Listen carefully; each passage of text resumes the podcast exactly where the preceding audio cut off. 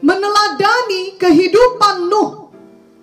Marilah kita membaca Kejadian 6 ayat 5 sampai 22. Ketika dilihat Tuhan bahwa kejahatan manusia besar di bumi dan bahwa segala kecenderungan hatinya selalu membuahkan kejahatan semata-mata, maka menyesallah Tuhan bahwa ia telah menjadikan manusia di bumi dan hal itu memilukan hatinya.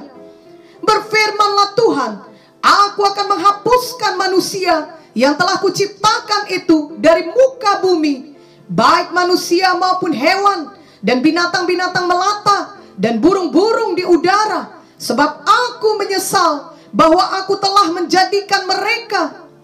Tetapi Nuh mendapat kasih karunia di mata Tuhan. Inilah riwayat Nuh. Nuh adalah seorang yang benar dan tidak bercela di antara orang-orang sejamannya. Dan Nuh itu hidup bergaul dengan Allah. Nuh memperanakkan tiga orang laki-laki, Sem, Ham, dan Yafet. Adapun bumi itu telah rusak di hadapan Allah dan penuh dengan kekerasan. Allah menilik bumi itu dan sungguhlah rusak benar. Sebab semua manusia menjalankan hidup yang rusak di bumi. Berfirmanlah Allah kepada Nuh, Aku telah memutuskan untuk mengakhiri hidup segala makhluk. Sebab bumi telah penuh dengan kekerasan oleh mereka. Jadi aku akan memusnahkan mereka bersama-sama dengan bumi. Buatlah bagimu sebuah bahtera dari kayu gofir. Bahtera itu harus kau buat berpetak-petak dan harus kau tutup dengan pakal dari luar dan dari dalam. Beginilah engkau harus membuat bahtera itu 300 hasta panjangnya, 50 hasta lebarnya, dan 30 hasta tingginya. Buatlah atap pada bahtera itu dan selesaikanlah bahtera itu sampai sehasta dari atas dan pasanglah pintunya pada lambungnya.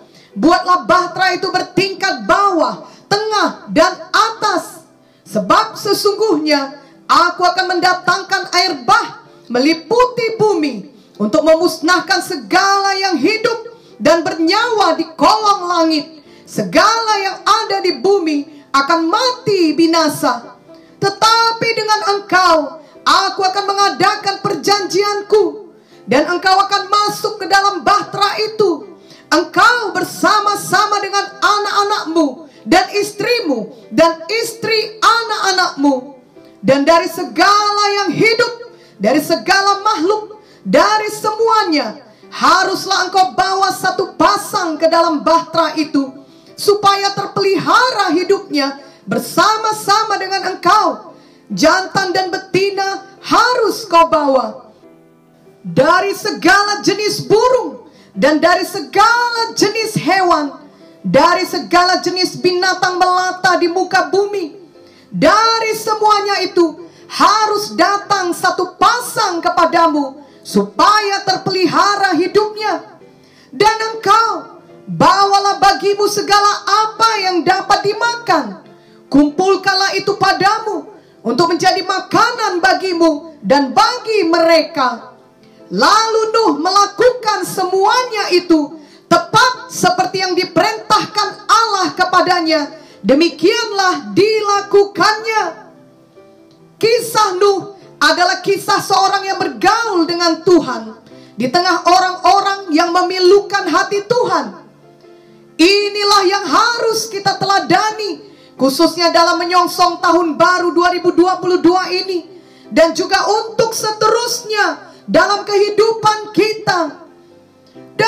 Kejadian 6 ayat 5 sampai 6 tadi dituliskan bahwa kejahatan manusia besar di bumi dan bahwa segala kecenderungan hatinya selalu membuahkan kejahatan semata-mata dan semua hal ini memilukan hati Tuhan. Namun walau orang-orang di sekeliling Nuh semuanya jahat, Nuh tidak mau ikut dengan kejahatan mereka. Hati orang-orang pada zaman Nuh selalu mau berbuat jahat. Begitupun Nuh tidak mau menjadi seperti mereka. Justru Nuh hidup bergaul hidup Nuh sungguh berbeda dengan mereka. Kita juga bisa hidup demikian di saat sekarang ini. Kita dapat hidup berbeda dengan dunia ini.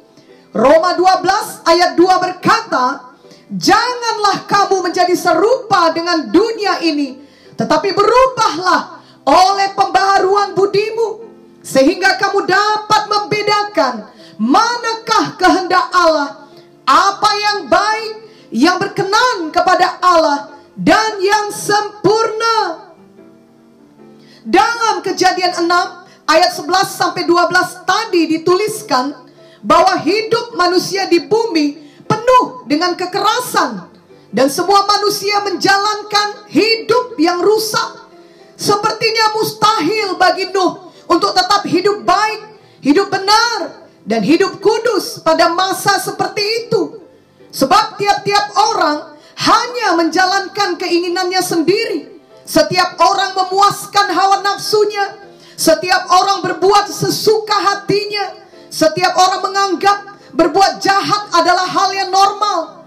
Kejahatan dan kekerasan adalah gaya hidup mereka. Mereka tidak takut akan Tuhan. Semua orang pada masa itu menjalankan satu kehidupan yang rusak. Namun Nuh dapat hidup menang di tengah semuanya itu. Nuh tetap hidup bergaul dengan Tuhan. Kita juga dapat hidup menang di masa sekarang ini, bagaimanapun keadaan orang-orang di sekeliling kita, jika kita memilih untuk tetap hidup bergaul dengan Tuhan, tentulah orang-orang di sekeliling Nuh tidak menyukai gaya hidupnya yang berbeda dengan mereka. Tentulah mereka kesal, bahkan marah kepada Nuh karena tidak mau menjadi seperti mereka. Tentulah mereka mengejek Nuh memfitnah Nuh, menganiaya Nuh karena memang kecenderungan hati mereka adalah jahat semata-mata. Tetapi semua hal itu tidak membuat Nuh berkompromi dengan dosa. Nuh tentunya kesepian dan selalu sendirian di tengah keramaian orang. Namun Nuh mendapat kasih karunia di mata Tuhan. Marilah kita meneladani Nuh biarlah kita juga mendapat kasih karunia di mata Tuhan. Marilah kita meneladani Nuh yang hidup benar dan tidak bercela di antara orang-orang sejamannya. Kejadian 6 ayat 8 sampai 9 menuliskan, tetapi Nuh mendapat kasih karunia di mata Tuhan. Inilah riwayat Nuh. Nuh adalah seorang yang benar dan tidak bercela di antara orang-orang sejamannya. Dan Nuh itu hidup bergaul dengan Allah. Jika kita hidup bergaul dengan Tuhan, itu juga akan nampak dari hidup kita yang benar dan tidak bercela.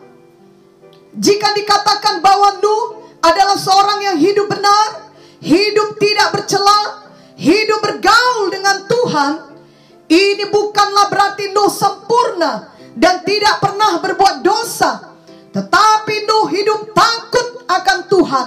Di tengah semua orang sejamannya yang hidup tidak takut akan Tuhan. Dan tidak peduli akan hukum-hukum Tuhan.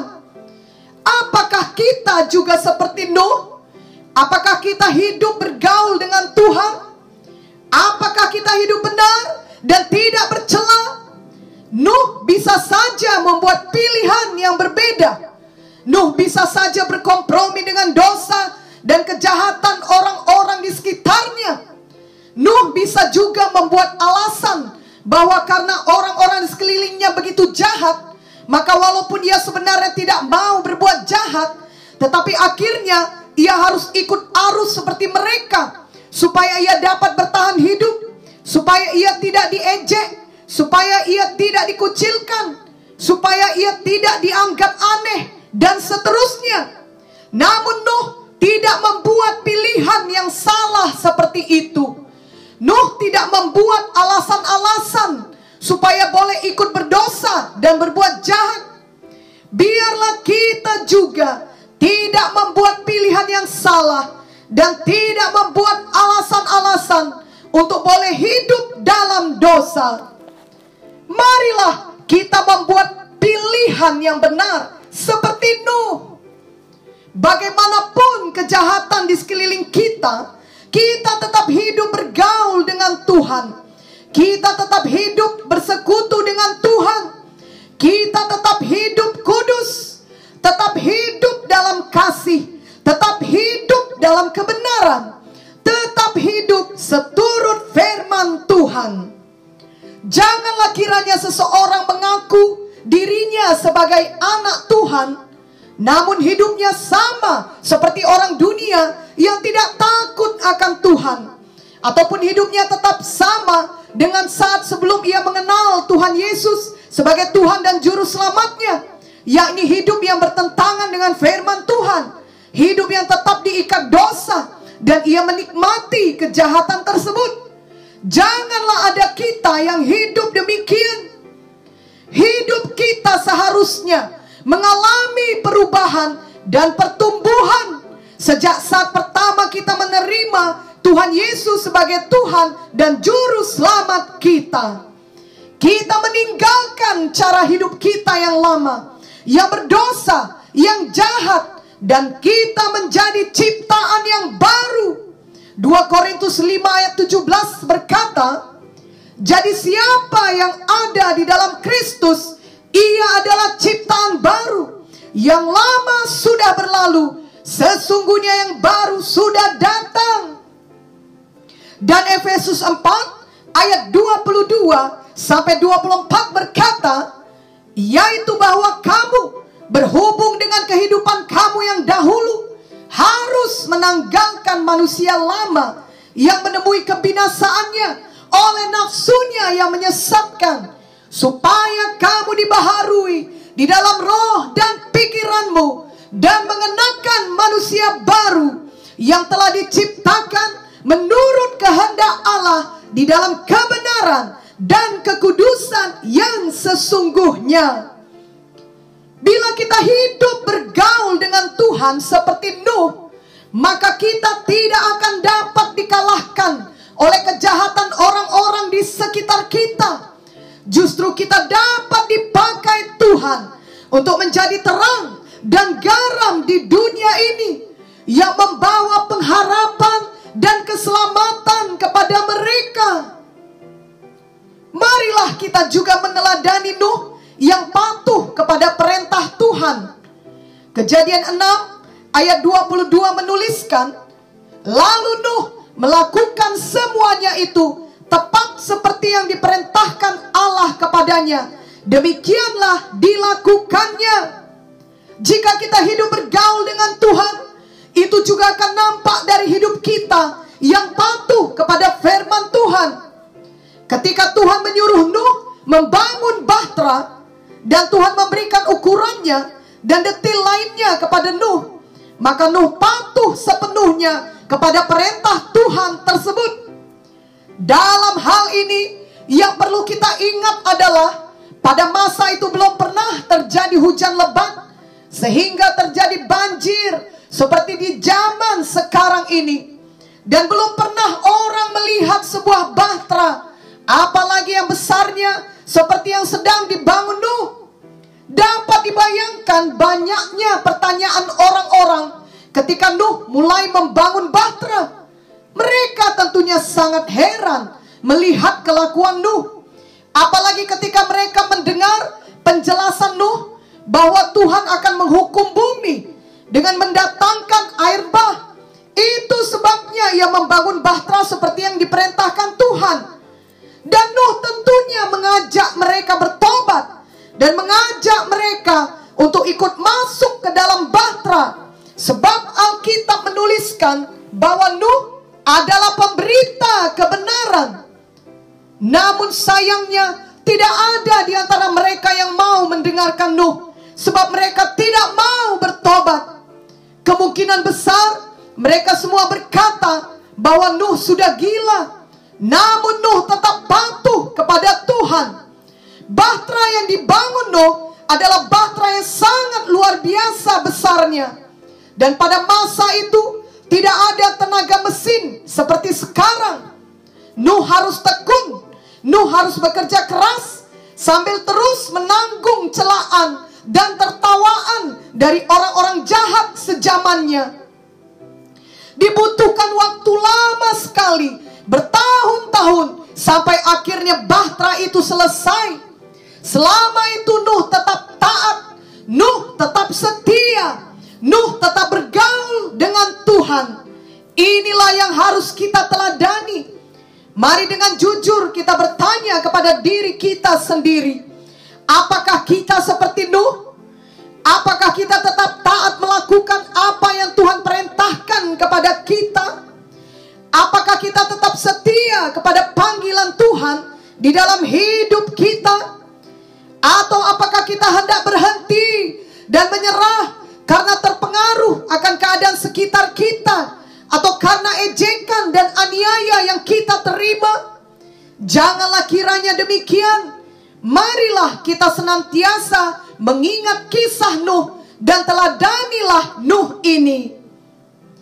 Walaupun Nuh sendirian dan akhirnya ia hanya ditemani tujuh orang keluarganya, namun Nuh tetap percaya dan patuh kepada Tuhan. Milikilah sikap hati dan gaya hidup seperti ini.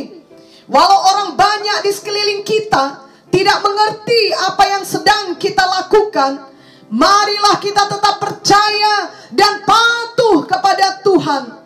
Ingatlah juga bahwa Nuh tidak pernah melihat hujan lebat yang mengakibatkan banjir, apalagi air bah. Nuh tidak mengerti bagaimana caranya air bah dapat terjadi. Namun Nuh percaya kepada Tuhan dan Nuh patuh kepada Tuhan. Walau tentunya kita tidak mengerti mengenai semua hal namun bagian kita adalah senantiasa percaya dan patuh kepada Tuhan. Percaya dan patuh kepada firman Tuhan setiap hari. Nuh hidup dengan iman, hidup dengan percaya, dan Nuh taat atau patuh sepenuhnya kepada Tuhan. Ibrani 11 ayat 7 berkata, Karena iman, maka Nuh dengan petunjuk Allah tentang sesuatu yang belum kelihatan dengan taat mempersiapkan bahtera untuk menyelamatkan keluarganya dan karena iman itu ia menghukum dunia dan ia ditentukan untuk menerima kebenaran sesuai dengan imannya marilah kita juga hidup dengan iman hidup dengan percaya dan hidup taat atau patuh sepenuhnya kepada Tuhan. Marilah kita meneladani Nuh yang selalu memberitakan kebenaran. 2 Petrus 2 ayat 5 berkata, Dan jikalau Allah tidak menyayangkan dunia purba, tetapi hanya menyelamatkan Nuh, pemberita kebenaran itu dengan tujuh orang lain ketika ia mendatangkan air bah atas dunia orang-orang yang fasik. Jika kita hidup bergaul dengan Tuhan, itu juga akan nampak dari hidup kita yang senantiasa memberitakan kebenaran, memberitakan firman Tuhan, memberitakan Injil keselamatan. Bagian Nuh adalah terus memberitakan kebenaran. Jadi bagian kita juga adalah terus memberitakan kebenaran. Mari kita beritakan Tuhan Yesus yang mengasihi, Tuhan Yesus yang menyelamatkan. Tidak ada jalan lain kepada Bapa di sorga selain melalui Tuhan Yesus. Yohanes 14 ayat 6 berkata, kata Yesus kepadanya, Akulah jalan dan kebenaran dan hidup. Tidak ada seorang pun yang datang kepada Bapa kalau tidak melalui aku. Hanya Tuhan Yesus yang dapat menyelamatkan kita manusia.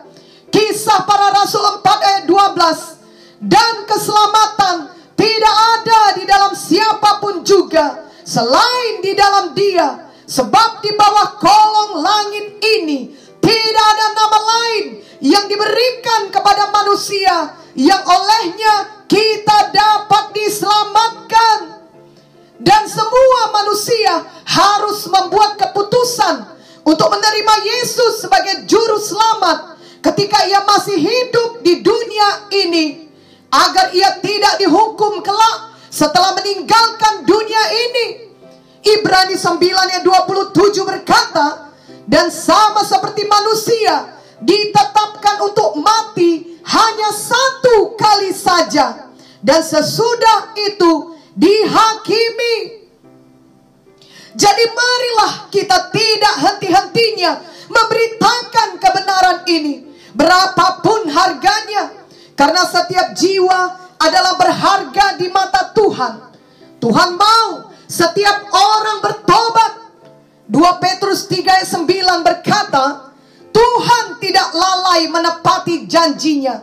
Sekalipun ada orang ia menganggapnya sebagai kelalaian, tetapi ia sabar terhadap kamu karena ia menghendaki supaya jangan ada yang binasa, melainkan supaya semua orang berbalik dan bertobat. Oleh sebab itu, pastikanlah kita semua sudah menerima Tuhan Yesus sebagai penebus kita dan juru selamat kita, sehingga kita semuanya menjadi anak-anak Tuhan.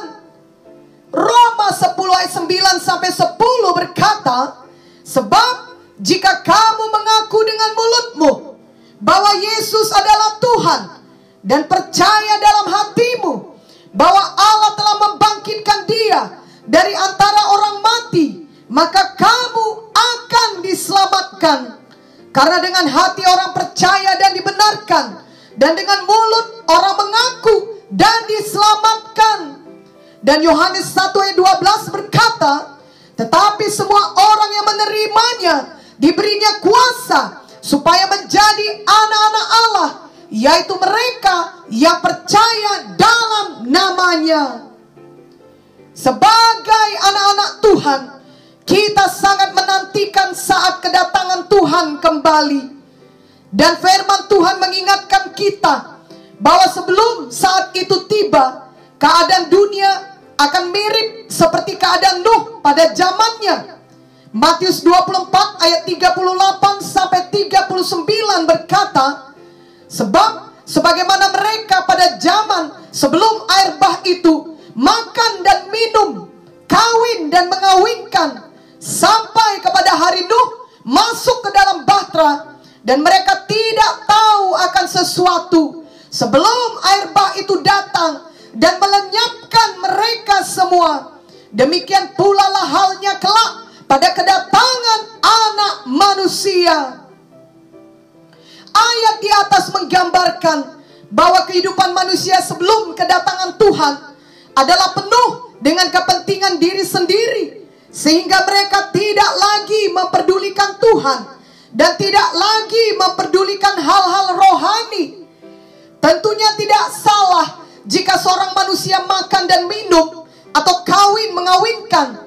Namun janganlah sampai seseorang begitu fokusnya kepada kehidupannya sendiri untuk memuaskan semua keinginannya dengan cara apa pun sehingga ia tidak lagi mengingat Tuhan penciptanya dan tidak lagi takut akan Tuhan maka akhirnya kecenderungan hatinya adalah jahat semata-mata. Sebab ia tidak mau dihalangi dalam memuaskan nafsunya.